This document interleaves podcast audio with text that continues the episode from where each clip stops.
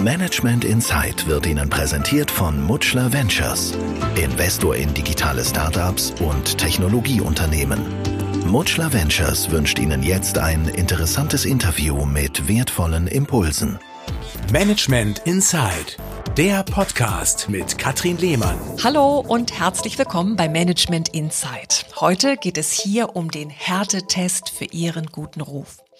Ob Datenschutzskandale, Verschleierungsvorwürfe, Kündigungswellen, schlechte Nachrichten genießen mit Abstand den höchsten Aufmerksamkeitswert. Das wissen wir alle, ne? Bei guten Nachrichten, da hört kaum einer hin, aber wenn sie schlecht werden, dann ist es spannend. Wenn man jedoch selbst in der Schusslinie steht, kann es gefährlich werden und das gute Image eines Unternehmens nachhaltig schädigen oder sogar ruinieren. Krisenkommunikation ist immer ein Balanceakt, erst recht, wenn Kameras und Mikrofone auf einen gerichtet sind. Wer da nicht gut vorbereitet ist, wer die Brisanz kritischer Pressefragen unterschätzt, der begibt sich sehr, sehr schnell auf sehr dünnes Eis. Manchmal ist Kritik aber auch ungerechtfertigt. Es werden Berichte zum Beispiel veröffentlicht, die überhaupt nicht der Realität entsprechen. Und da muss man sich natürlich wehren. Was müssen Sie sich bieten lassen und was nicht? Worauf sollten Sie beim Umgang mit der Presse achten? Und vor allem, was ist aus juristischer Sicht entscheidend, damit Ihr guter Ruf keinen Schaden nimmt? Darüber spreche ich heute mit dem Hamburger Medienanwalt Stefan Grulat von der Kanzlei Kronemeyer und Grulat. Stefan, herzlich willkommen. Hallo Katrin. Kurz vorab, wir sind beim Du. Wir haben uns mal vor einiger Zeit bei einem Medienevent kennengelernt, wo es um genau um dieses Thema ging. Also deshalb nicht, dass sich keiner wundert, dass ich hier einfach frecherweise dich einfach duze. Ja. Du bist Experte im gesamten ja, Bereich des Medien-, Urheber- und Entertainmentrechtes. Ähm, sowohl Unternehmen als auch Politiker, Sportler, Künstler, Entertainer, alle vertrauen sich deine Expertise an. Ähm, ja, wen vertrittst du zum Beispiel? Darfst du da Namen nennen? Ach, Katrin, das kann ich nicht sagen. Das Ach, ist natürlich komm. ein, ein Geheimnis. Ein, zwei Nein, oder drei das, wenigstens. Das, das, das, kann man ja auch ein bisschen der ähm, Presse entnehmen, aber ansonsten bin ich in der Branche schon als ähm, Schlageranwalt bekannt. Okay, jetzt können wir alle mal überlegen. Okay.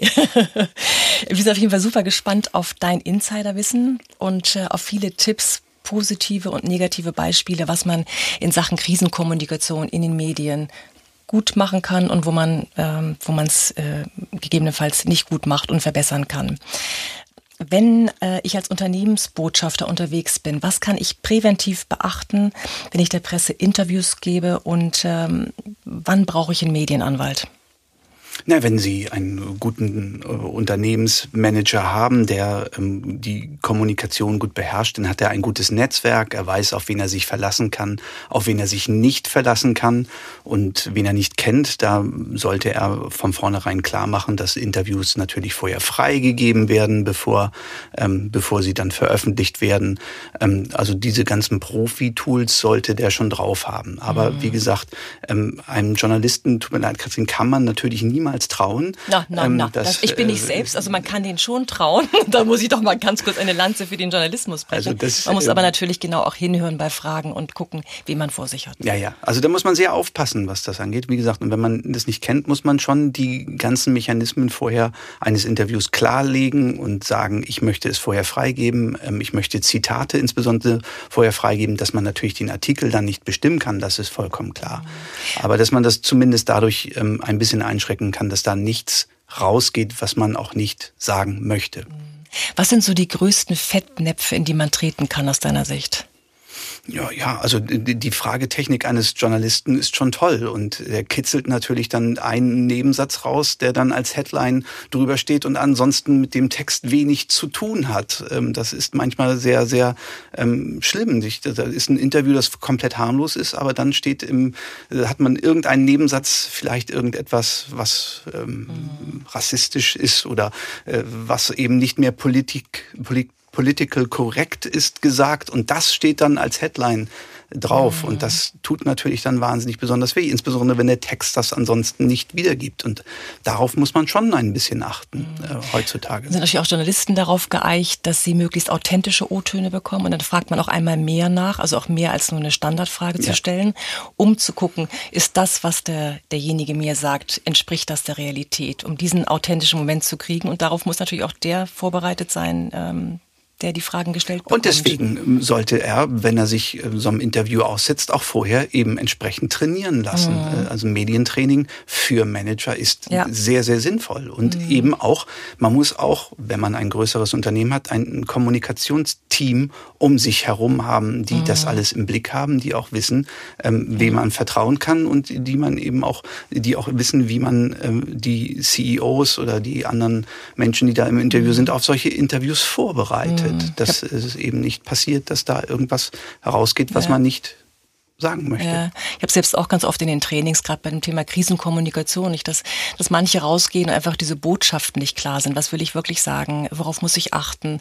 Und ein Ding, das fällt mir immer auf, dass nicht genug zugehört wird. Ne? Dass man natürlich der Adrenalinpegel steigt, ja. die, die, die Kritik wächst, dass man dann geneigt ist, vielleicht etwas zu sagen, was man später bereut. Ja. Also auch da lieber mal eine Pause machen, zuhören und gucken, will ich dazu wirklich was sagen? Ist die Botschaft gut überlegt? Ja, ja, und auch in, insbesondere, wenn es dann in, in den Bereich der Krise reingeht, nicht? Also die Betroffenen selbst, ähm, die sollten dann meistens lieber ihren Mund halten, weil die reden sich bei so einer Katastrophe meistens um Kopf und Kragen. Die kommen in diese Rechtfertigungsphase rein, weil ja meistens immer irgendwie was da ist. Und in dieser Situation sollte man das tatsächlich anderen überlassen, ähm, das zu kommunizieren und eben dann auch äh, seine Worte bewusst zu wählen. Denn da mhm. kann man sich dann um Kopf und Kragen reden. Wenn ihr Fälle annehmt, was geht dem voraus? Ach, das gibt's äh, viel. Also ähm, es gibt äh, Fälle, in denen wir von vornherein schon involviert sind, wo die Krise noch gar nicht da ist, wo sie vielleicht bevorsteht und wo man dann zu einem Team dazugehört, die eben diese Krise vorbereiten sollen. Wir aus juristischer Perspektive und dann meistens natürlich immer noch mit Leuten wie dir, die eben diese Krisenkommunikation ähm, aus dem Journalistischen heraus beherrschen. Und wenn das äh, irgendwie ineinander äh, fußt, dann ist das meistens eine sehr gute Sache, dass da ein Jurist drüber guckt und eben auch einer, der viel besser mit Worten umgehen kann, als ein Jurist das kann. Mhm. Was war der härteste Fall aus deiner Sicht? Der härteste Fall, den ich jetzt hatte, ja. auch da gibt's äh, einige. Oh. Also es, es gibt Leute, die, ähm, die äh, bei uns sitzen und sagen, sie verstehen die Welt nicht mehr. Also es, das Netz ist voll, dass heute Morgen bei ihnen eine Hausdurchsuchung stattgefunden hätte und ähm, das hat nicht stattgefunden. Das äh, gab es nicht. Im Hintergrund kriegen die Leute dann eine Mail und sagen, wir könnten diese Berichterstattung unterlassen. Ähm, zahlen Sie bitte Bitcoin so und so an die Adresse. Also so richtig so Erpressung-Mails. Das sind natürlich dann Webseiten, auf denen du und ich nie, nie sein werden, aber die irgendwie einen Algorithmus haben, dass wenn man deinen Namen eingibt, wird das sofort im Autocomplete mit Katrin Lehmann. Betrug. ja, und da stehen, genau. dann, da stehen dann Sachen über dich, die, äh, und zwar eingebettet in ganz normale, mm. ähm, ganz normale ähm, ja, Nachrichten. Ja. Und ähm, dann äh, muss man das versuchen, aus dem Netz zu kriegen. Und da sind äh, Leute, die ähm, bei uns sitzen und äh, die Welt nicht mehr verstehen. Und ähm, also das ist schon schon hart. Oder auch ähm, äh, Sachen wie ähm, äh, also Steuerhinterziehung ist ja in, in, in diesem Land immer ein großes Thema. Wenn wenn nur eine Steuerprüfung mal stattfindet, dann passiert ja mal so, dass mal die eine oder andere Anfrage gesteckt ist. Sie waren Fotograf, haben Sie mhm. da der Dame Geld bezahlt, ja oder nein? Ähm, und dadurch kommt dann teilweise eine Berichterstattung zustande, dass man Steuern hinterzogen hätte, aber das war nichts anderes als eine Steuerprüfung. Und sowas tut weh. Das, mhm. äh, und, und da kommt man ja auch als Betroffener, ist das ja so, dass man in so eine Röhre richtig reinkommt. Man ja. denkt ja an gar nichts anderes mehr, als das ist diese Ungerechtigkeit, äh, die einem da widerfährt. Und das ist schon, schon, also da kann man schon einen psychologischen Knacks. Und das mhm. ist manchmal so, dass die Medien da meines Erachtens nicht, nicht ordentlich genug mit umgehen mit sowas. Ja, ist natürlich immer wichtig, dass man auch Schlagzeilen produziert. Nicht? Und Schlagzeilen produziert man nicht, indem man sagt, äh, bei dem und dem läuft alles super. Das ja. ist langweilig, da, da hört und, und sieht und äh, ja, Man kann doch auch berichten, hin. dass äh, wieder goldene Schallplatten verliehen worden sind. Ja, gute so. Idee. das, ja, klar, könnte man machen, aber das ist natürlich nicht so reizvoll. Klar. Die die negativen ähm, Pressefälle sind die, die uns in Erinnerung bleiben. Also ich habe jetzt, wenn ich drüber nachdenke, so der ähm, Skandal um die Hasa Nordbank oder auch Uli Hoeneß, das ist zum Thema äh, Steuern. Gibt es so für dich einen Fall oder Fälle, die dir in besonderer Erinnerung geblieben sind? Also jetzt äh, gerade wieder über einen, einen deutschen ehemaligen Fußballer, ähm, der äh, beschuldigt wird, ähm, dass er auf dem Handys Kinderpornografie hat. Ähm, und äh, also da ist ein Urteil schon gefällt, ohne dass das Strafverfahren überhaupt wirklich eröffnet worden ist. Und das, also diese, was die Menschen bisher widerfahren ist, man weiß ja nicht, wie es weitergeht, aber das finde ich schon ziemlich ungerecht, dass man tatsächlich aus so einem Anfangsverdacht schon eine Bildzeitungsschlagzeile machen kann und dass dieser Mensch dann auch öffentlich äh, abgeführt wird und die Bildzeitung ist dabei. Das finde ich schon wahnsinnig erstaunlich. Es mag sein, dass das alles da was dran ist, aber ich finde es zu früh dafür, so in diesem großen Rahmen darüber zu berichten. Das, mhm. das ist schon, schon, schon sehr wichtig. Was mir an, an Positiven gibt es ja auch einige Beispiele. Also mir, mir fällt immer dieser Apple-Fall ein. Als Apple mal Probleme hatte mit der Antenne, haben sie ganz groß ein, ein, ein iPhone vorgestellt und es stellte sich heraus, dass das wohl ähm, das wohl irgendwie nicht so richtig ähm, äh, funktionierte das mit der Antenne und ähm, das, das Antenna Gate heißt das, glaube ich, dieser, dieser Skandal. Und ähm, das war ja tatsächlich dann wirklich so, aber das hat dann ein Steve Jobs, der eben auf die Bühne äh, kam, das iPhone vorgestellt hat, hat das auch sehr, sehr gut äh, gemeistert. Der ist dann eben zwei Wochen später nochmal auf die Bühne gegangen, hat das Problem erklärt und gesagt, wie wir es jetzt lösen. Und alle, die das Problem haben, können das iPhone zurückgeben. Das war schon, schon toll. So hat das gemacht und heutzutage ist das, weiß das keiner mehr so richtig, mhm. was, was da eigentlich war mit dem Antennagate. Auch bei der, wenn ich jetzt mal überlege, was ganz schlimm ist, diese German Wings Katastrophe ja. gewesen. Aber auch da hat ja dieser CEO der Lufthansa sein Gesicht in die Kamera gehalten und war von vornherein dabei. Dass das nachher natürlich man sich um Einzelheiten streitet, was da nun an Entschädigung kommt. Aber also das hat der, glaube ich, auch gut gemacht und hat dadurch, dass er sich da so in den Vordergrund ähm, gedrängt hat und ähm, die Verantwortung auf sich genommen hat, doch erheblichen Schaden von der Lufthansa, glaube ich, genommen. Das also er hat das als Unternehmensrepräsentant äh, gut ja, gemacht. Gut gemacht. Hm, was müssen denn aus deiner Sicht Unternehmensrepräsentanten bei ihren Aussagen beachten, um sich juristisch nicht angreifbar zu machen? Oh, das ist ganz schwierig. Ähm, was sie beachten müssen, sie sollten immer den Juristen dabei haben. Nein, das nicht. Aber das ist natürlich ähm, sehr schwierig. Also ähm, bevor man redet, ähm, sollte man intensiv darüber nachdenken, was man redet und wie man redet. Wenn wir jetzt mal an einen Unternehmensrepräsentanten denken, der einfach mal zu viel geredet hat, dann denke ich immer an den Breuer von der Deutschen Bank, der irgendwie in einem Nebensatz gesagt hat, dass er wohl Leo Kirch und seinem Unternehmen damals kein Geld mehr ähm, leihen wird. Und was daraus geworden ist, das kann man ja wunderbar nachlesen. Der ähm, Kirchkonzern ist danach pleite gegangen und die Erben von Kirch und ich glaube auch der Insolvenzverwalter haben danach die Deutsche Bank verklagt und ja auch größtenteils gewonnen. Ich glaube, man hat sie nachher verglichen, aber es ist ja fast ein Milliardenbetrag da geflossen dafür, dass, dass jemand mal in einem Nebensatz gesagt hat, ich glaube, dem würde ich kein Geld mehr leihen. Und ich glaube, dieser Verantwortung muss sich ein CEO eben auch bewusst sein. Und ähm, die Verantwortung heißt da, sich eben auf Interviews vorzubereiten und zu trainieren und wie du schon sagst, eben auch klar äh, rauszugehen, was will ich sagen und ähm, eben auch im Kopf zu haben, was darf ich eigentlich besser nicht sagen. Also, ja, ja, genau. Manchmal sind es ja auch so Gesten oder dann runzel ich die Stirn oder roll mit den Augen ne? Ja. oder bin genervt auf eine kritische Frage. Das ist ja auch schon für mich als Journalistin Aussage genug, um nochmal nachzuhaken. Wo ich denke, okay, der fühlt sich gerade nicht komfortabel, da hake ich nochmal nach. Und dann hat man denjenigen äh, relativ schnell zu fassen, weil er dann ja merkt, Klar, wenn man ausweicht, äh, weiß man ganz genau, ähm, was man zu verbergen mhm. hat. Klar, ja. Aber das, wie gesagt, ein intensives Training ist da ähm, sicherlich erforderlich, wenn ich mich so, so groß rasse. Das, führt, darf Sinn, aber ja. auch nicht dazu führen, wie, wie, wie man es heute in Talkshows sieht und bei manchen Politikern sieht, dass da nur noch Phrasen gedrescht werden. Das ist natürlich immer ein nee. Bankspiel, nicht? Das ist immer so ein schmaler Grad. Man möchte ja als, als, als äh, Unternehmensrepräsentant nicht nur als Repräsentant äh, erscheinen, sondern auch als Mensch, als Persönlichkeit. Und da gehört ja auch mal ein Satz nebenbei dazu, der zeigt, wie tickst du wirklich, wer bist du, kann ich dir wirklich glauben, kann ich deinen Aussagen Glauben schenken, weil du etwas mehr Preis gibst von dir. Oder wenn es kritisch wird, auch wenn es aus einem positiv besetzten Interview heraus plötzlich kritisch wird, dann zeigt sich eben, wie sicher jemand wirklich ist und ob er echt ist. Und da muss man auch darauf vorbereitet sein.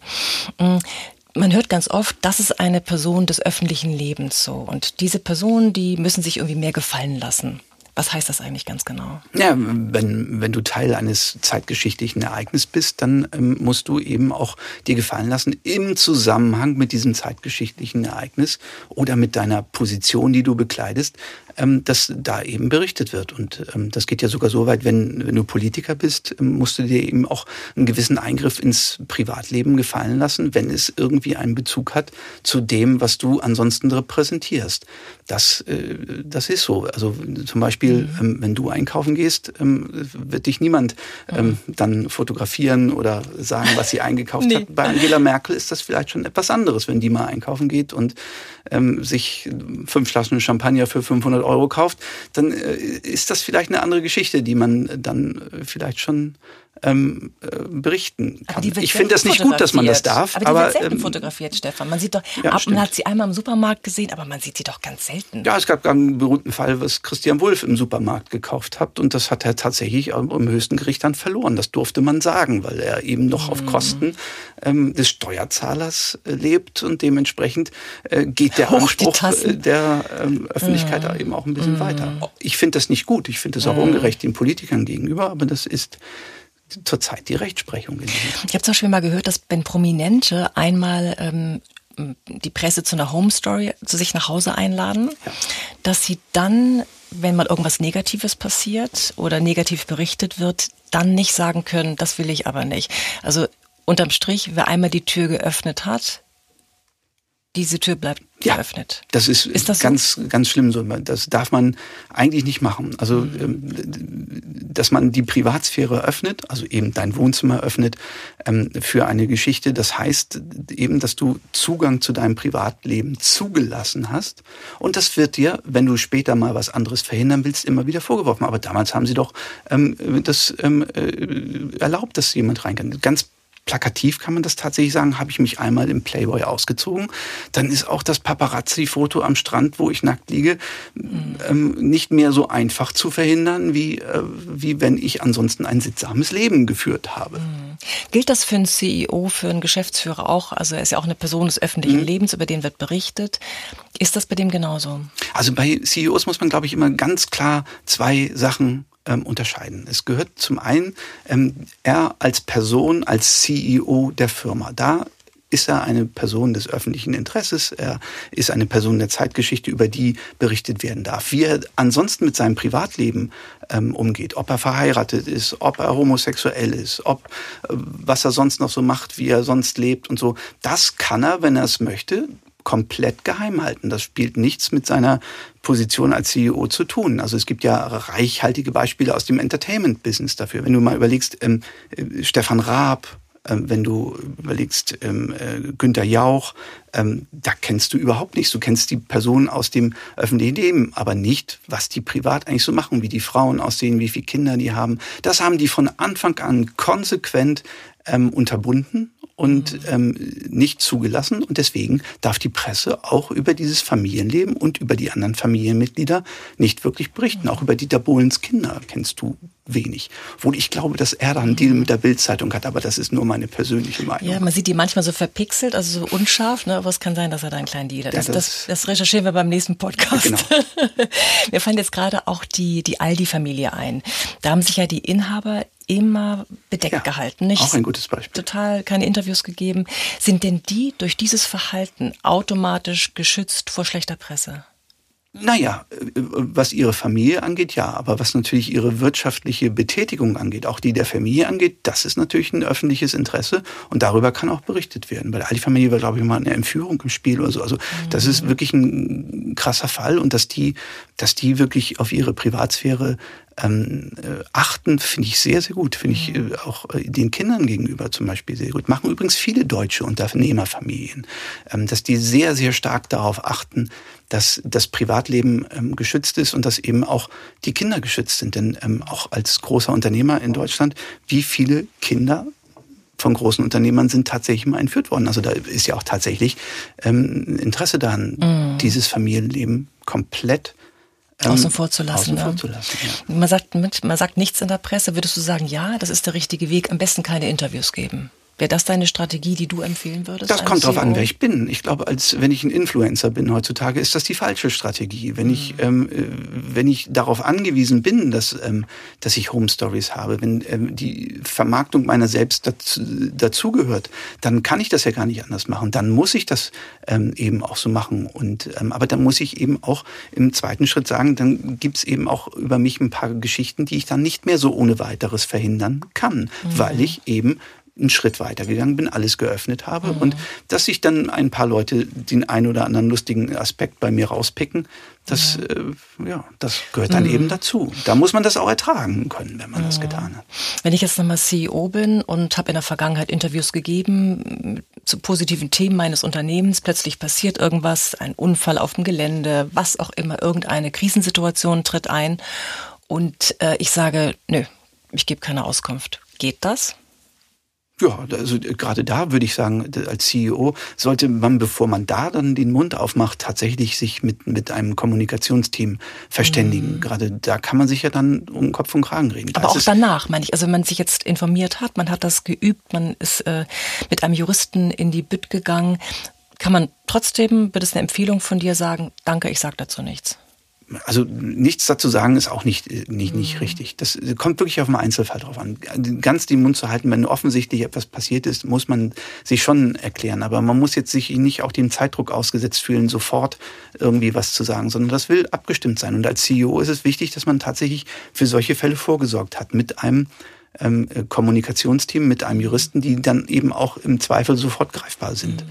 Ähm, das ist, äh, glaube ich, ganz wichtig.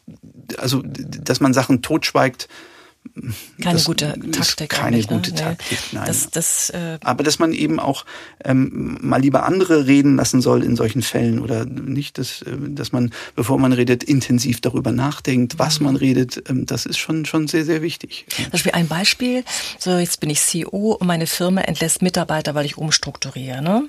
Jetzt bin ich in so einem Presseinterview und äh, der Journalist sagt, das sind ja 1500 Menschen, die bei Ihnen entlassen werden. Es sind aber eigentlich nur 500, das ist schlimm genug, aber ich reagiere nicht drauf, weil ich aufgeregt bin, ich höre nicht richtig zu. Also ich dementiere diese Aussage nicht. Jetzt steht es in der Presse.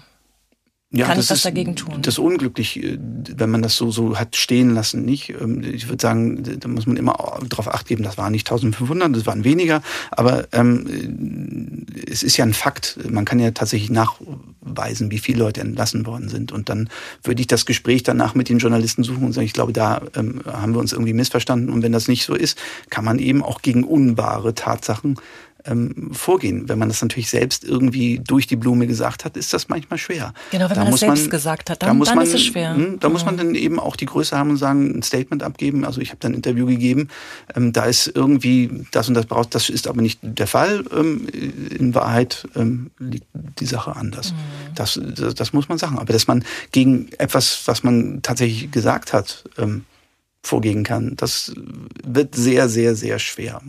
Ja, es sei denn, man hat vorher, das ist ja auch, man hat vorher mit, mit dem Journalisten irgendwie ausgemacht, ich darf noch mal meine Zitate vorher überprüfen. Mhm. Das ist ja natürlich ganz wichtig, ne, dass man zumindest die Zitate, die man in dem Interview gesagt hat, vielleicht ähm, vorher nochmal freigibt. Aber das ist vielleicht, ja das ist keine, man hat nicht das Recht dazu, dass man... Nein, das würde man vorher mit dem Journalisten ausmachen. Mhm. Also bevor dieses Interview rausgeht, möchte ich zumindest meine Zitate, die ich da gesagt habe, nochmal überprüfen und freigehen lassen. Das ist auch, finde ich, kein großer Eingriff in die journalistische Qualität, sondern das ist einfach, ich möchte einfach nochmal gucken, will ich das wirklich sagen, was ich da ähm, mhm. gesagt habe. Und das finde ich, man kriegt dann zumindest etwas raus, was der Mann wirklich sagen will, ja.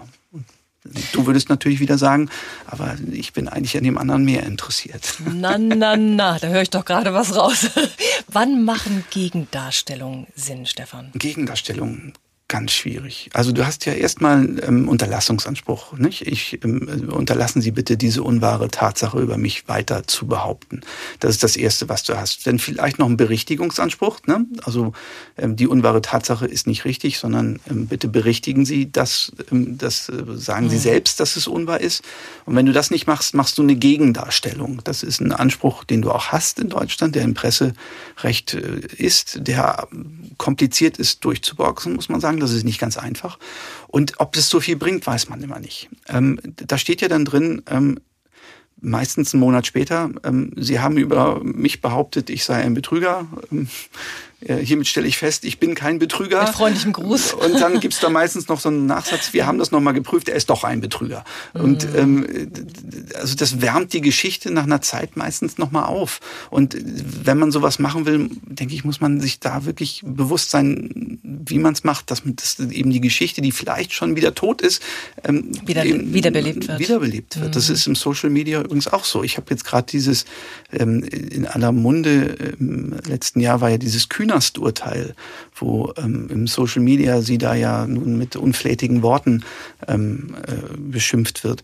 Äh, man muss ganz ehrlich sagen, sie hat sich dann dagegen gewehrt.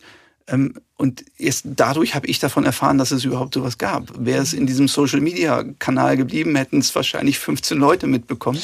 Ja, ähm, weiß man nur nicht. Ne? Das kann ja auch mal irgendwie dann eine Welle äh, nach sich ziehen und dann ärgert man sich, wenn man es einfach so hat stehen lassen.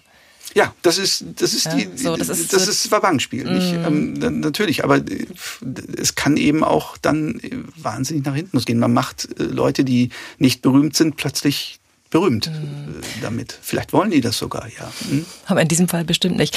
Internet ist ein ganz wichtiger Punkt. Nicht, das früher klingt immer so doof, aber vor vielen, vielen Jahren war es ja, da gab es wirklich Radio, Fernsehen und es gab Print. Mittlerweile ist das, das Internet voll von Schlagzeilen. Das ist längst, hat längst ja, ja. die anderen klassischen Medien abgelöst.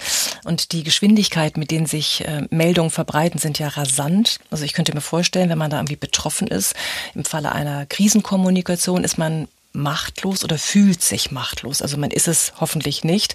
Das ist genau meine Frage, welche Macht habe ich denn überhaupt noch, wenn irgendwann mal was im Internet steht, dagegen vorzugehen. Ja, das ist natürlich ähm, wahnsinnig schwierig. Hast du früher was Dummes gesagt, dann hat sich das äh, im Fernsehen versendet und in, in, der Printausgabe verprintet und nach einem Monat hat sich niemand mehr daran erinnert. Mhm. Heutzutage hast du das natürlich alles im Netz stehen und im Zweifel auch ähm, das Visuelle im Netz stehen und sich dagegen zu wehren, ist natürlich wahnsinnig schwierig. Du kannst dich gegen die Quelle wehren, aber wenn du das wirklich gesagt hast, ist das auch schwer. Du kannst dich eventuell gegen Google wehren, weil die das nicht, ähm, nicht finden dürfen, was du da gerade gesagt hast.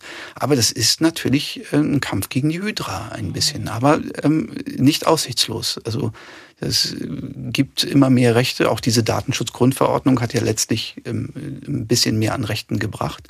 Und du bist nicht mehr rechtlos diesen ähm, Konzernen gegenüber. Das heißt, du kannst dich schon dagegen wehren, ähm, dass eben Sachen aus deiner Vergangenheit getilgt werden im Internet, aber es ist aufwendig und es ist auch teuer, muss man sagen. Mhm. Und eben auch mit einem Risiko belastet, denn jedes einzelne Verfahren ist ein Prozess und du kämpfst gegen mächtige Gegner ist es relativ leicht, in Anführungsstrichen, wenn jetzt wirklich etwas komplett Falsches ähm, veröffentlicht wurde im Netz, jetzt an Google heranzutreten und zu sagen, bitte diese Schlagzeile rausnehmen. Ich erinnere Bettina Wulff, die jetzt ehemalige äh, Frau unseres ehemaligen äh, Bundespräsidenten. Jetzt ist schon wieder ehemalig. Ja, ich glaube, es ist jetzt ex-ehemalig. -ehe Auf jeden Fall gab es ja mal dieses Gerücht, dass sie in irgendeiner Form ähm, bei einem Escort-Service gearbeitet hat. Zumindest war das in den, in den Medien äh, kolportiert.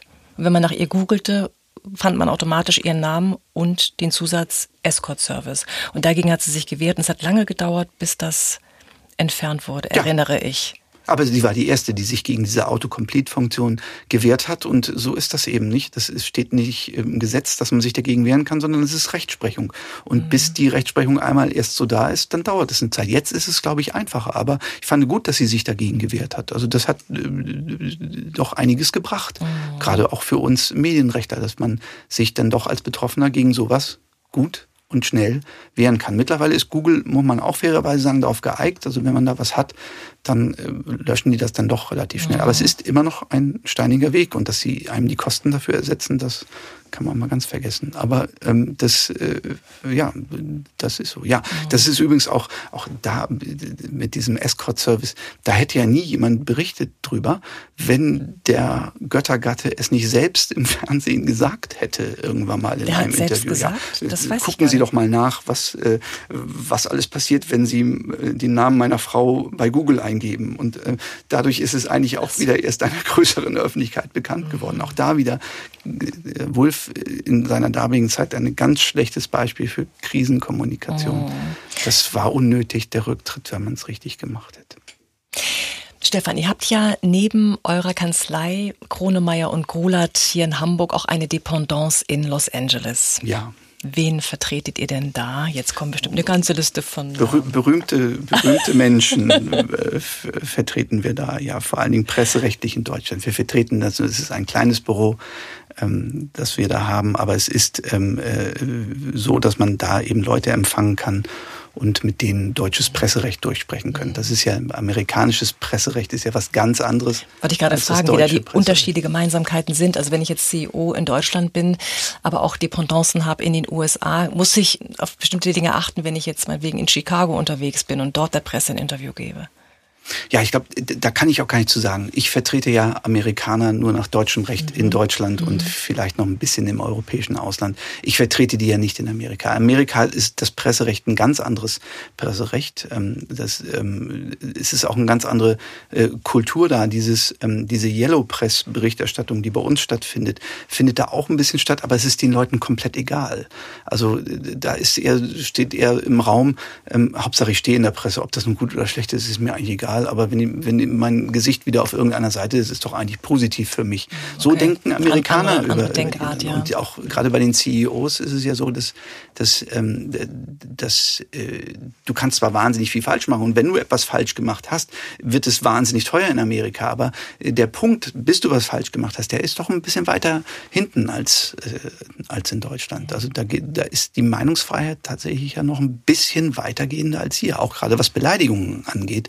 Ähm, diese, dieser Beleidigungstatbestand, ähm, den gibt's da drüben ja gar nicht so, so richtig. Da muss man ja schon wirklich böse sein oder eben rassistisch beleidigen, um da drüben aber auch ähm, interessant, nicht, wie da die Unterschiede sind. Zuerst mal kommen wir schon langsam zum Ende. 30 Minuten sind fast um. Äh, was sind nochmal zum Schluss zusammengefasst, Stefan, deine wichtigsten Tipps für Vorstände, CEOs, für Manager, die in der Öffentlichkeit stehen und äh, die sich in Interviews inhaltlich, juristisch sicher präsentieren wollen? Ja, also wichtig ist Zitate freigeben lassen, wenn man mit Leuten arbeitet, die man nicht so kennt. Wichtig ist als CEO, sich tatsächlich für den Fall der Krise schon ein Team zusammengestellt zu haben. Nicht erst zusammensuchen, wenn die Krise da ist, sondern weiß, das ist der Anwalt, den ich anrufe, das ist mein Kommunikationsberater, den ich anrufe. Und dass die auch dann tatsächlich im Unternehmen ähm, irgendwie etabliert sind. Denn gerade bei großen Unternehmen reden viele Leute viel rum. Also beim Dieselgate zum Beispiel weiß ich immer nie so richtig, wer da was sagt. Und das ist nicht wirklich gut koordiniert. Ähm, aber das ist wahrscheinlich bei so einem Riesenunternehmen auch sehr, sehr schwierig, muss man sagen.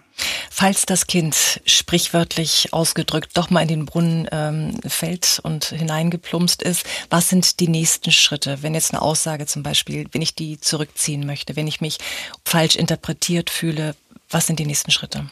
Ja, also äh, gegen, man kann sich gegen unwahre Tatsachenbehauptungen ja wunderbar wehren in, in diesem Land. Das, die nächsten Schritte wären juristische Schritte, wären Abmahnung, äh, Antragung einer einstweiligen Verfügung, Zustellung der einstweiligen Verfügung und dann vielleicht ein großes äh, Verfahren daraus zu generieren. Ähm, wenn man äh, davor noch geht, ist es natürlich noch hilfreich, dass man irgendwie Kanäle findet, wo man vielleicht noch die Möglichkeit hat, das irgendwie anderweitig zu zu, zu, zu lösen, dass man den Journalisten kennt und sagt, ja, das habe ich gesagt, aber kann ich noch mal ein Interview machen, wo ich das noch mal klarstelle, was ich eigentlich damit gemeint habe oder so. Das, das geht immer, das zu machen. Das kommt natürlich auf den Journalisten drauf an. Manchmal geht's, manchmal geht's nicht. Oh. Und, ähm, da muss man einfach dann genau individuell gucken, ja. wo, wo da, wie man das austarieren kann. Stefan, ich finde es klasse, dass du uns hier so viele Tipps gegeben hast, Insider-Tipps. Das war wirklich sehr, sehr spannend. Krisenkommunikation in den Medien ist ein Balanceakt, dabei bleibt es. Man muss genau zuhören, man muss wissen, was man kommunizieren möchte gegebenenfalls, was man kommunizieren darf. Jetzt hast du fast ein bisschen Insiderwissen ausgeplaudert, was, was? dir, was nein, dir, nein, nein, nein, was dir, was, was dir, den Job äh, äh, wegnimmt, weil natürlich jetzt du so viele Tipps gegeben hast, äh, weshalb man jetzt gar nicht mehr einen Anwalt braucht. Vielen, vielen Dank dafür. Das war ein super spannendes Gespräch. Jetzt wissen wir, wie erfolgreiche Krisenkommunikation in den Medien funktioniert und vor allem ähm, haben wir tolle Einblicke bekommen. Das war der Härtetest für Ihren guten Ruf mit dem Hamburger Medienanwalt Stefan Grulat von der Kanzlei Kronemeyer und Grulat. Und ich bedanke mich ganz herzlich bei dir für dieses erkenntnisreiche Interview. Bitteschön. Das war Management Inside, der Podcast mit Katrin Lehmann. Alle zwei Wochen neu. Jetzt abonnieren und keine Folge verpassen. Haben Sie ein Management-Thema, das Sie interessiert, bewegt, für das Sie vielleicht sogar richtig brennen? Oder gibt es Menschen, von denen Sie sagen, der oder die gehört genau in diesen Podcast? Dann melden Sie sich gern. Sie können mir schreiben unter mail at medientraining-hamburg.de oder Sie rufen durch unter 040 227 15 150. Planen Sie für Ihr Unternehmen individuelle Interviews, die Sie im Intranet, auf Ihrer Homepage oder in den sozialen Medien veröffentlichen möchten? Gerne realisiere ich auch diese Corporate Podcasts für Sie. Melden Sie sich jederzeit. Ich freue mich auf Sie. Management Insight wurde Ihnen präsentiert von Mutschler Ventures, Investor in digitale Startups und Technologieunternehmen. Sie erreichen uns unter mutschler-ventures.com.